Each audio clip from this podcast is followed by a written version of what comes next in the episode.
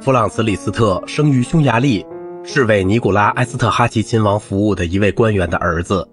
他追随卡尔·车尔尼去维也纳学习钢琴，十一岁时就开始了作为音乐会演奏家的光辉事业。除了中间有少许的中断，一直延续到1848年。他大部分的时间以巴黎为家。1848至1861年，他在魏玛朝廷担任音乐指导。为了讲业新的音乐作品，指挥了许多重要的作品的演出，其中首要的是1850年的瓦格纳的《罗恩格林》。一些被广为流传的爱情故事提升了他的社会地位，并使他受到全欧洲的尊敬。加之他还拥有钢琴家、指挥家和作曲家等有诱惑力的声名。从1861年至大约1870年，李斯特主要居住在罗马，担任天主教会的低级职位。生命的其余时间，他分别住在罗马、魏玛和布达佩斯。李斯特的事业是世界性的，他兼收并蓄，以多种因素来形成自己的风格。他的匈牙利根源不仅表现在他的作品根据或受到激发的民族旋律上，而且表现在他的火热的、精力充沛的和冲动的气质上。在这些影响之上的是，他早期在维也纳受到的教育、法国的浪漫主义文学的强烈气质。以及以柏辽兹的作品为代表的标题音乐的理想，李斯特的很多作品都有明确的标题。他在维也纳和巴黎的钢琴大师阿尔·科布雷纳、亨泽尔特和塔尔贝格之上建立了自己的钢琴风格，又把自己的令人印象深刻的影响加诸其中。他也吸收了肖邦旋律线的抒情性、自由节奏和新奇的和声，并再次把它们发扬光大。在巴黎。李斯特迷恋于伟大的意大利小提琴家尼科洛·帕格尼尼。帕格尼尼是19世纪最能颠倒众生的音乐家。李斯特受到帕格尼尼出神入化的演奏技巧的蛊惑，也决心用钢琴来完成类似的奇迹。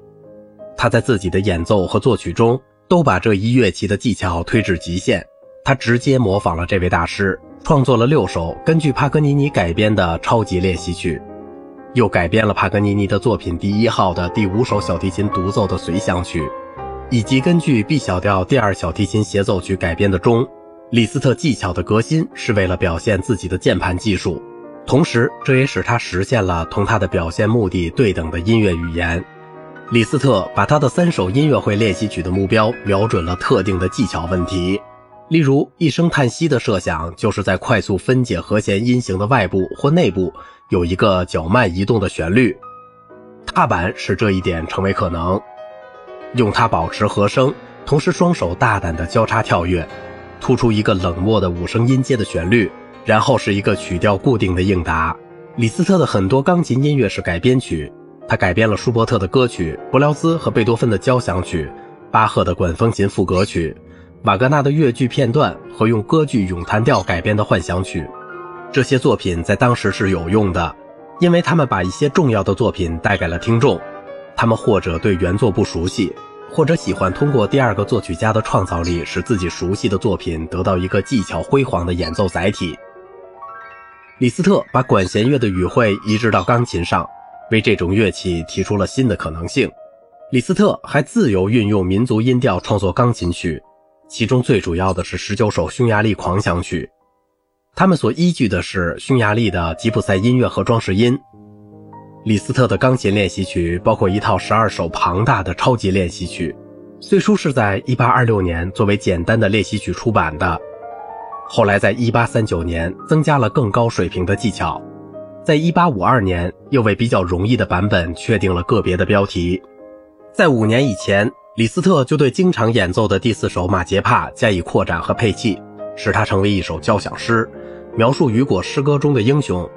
该曲首先是一个引人入胜的托卡塔式的快板，接着是以一个旋律为基础的一系列变奏，在其中建立起不同的情绪：勇武的、抒情的、嬉戏的和果断的。李斯特为钢琴和乐队创作的作品有三首协奏曲，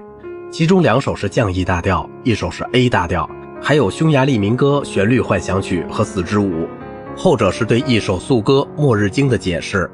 降 E 大调第一钢琴协奏曲完成于1849年，1855年进行了修改。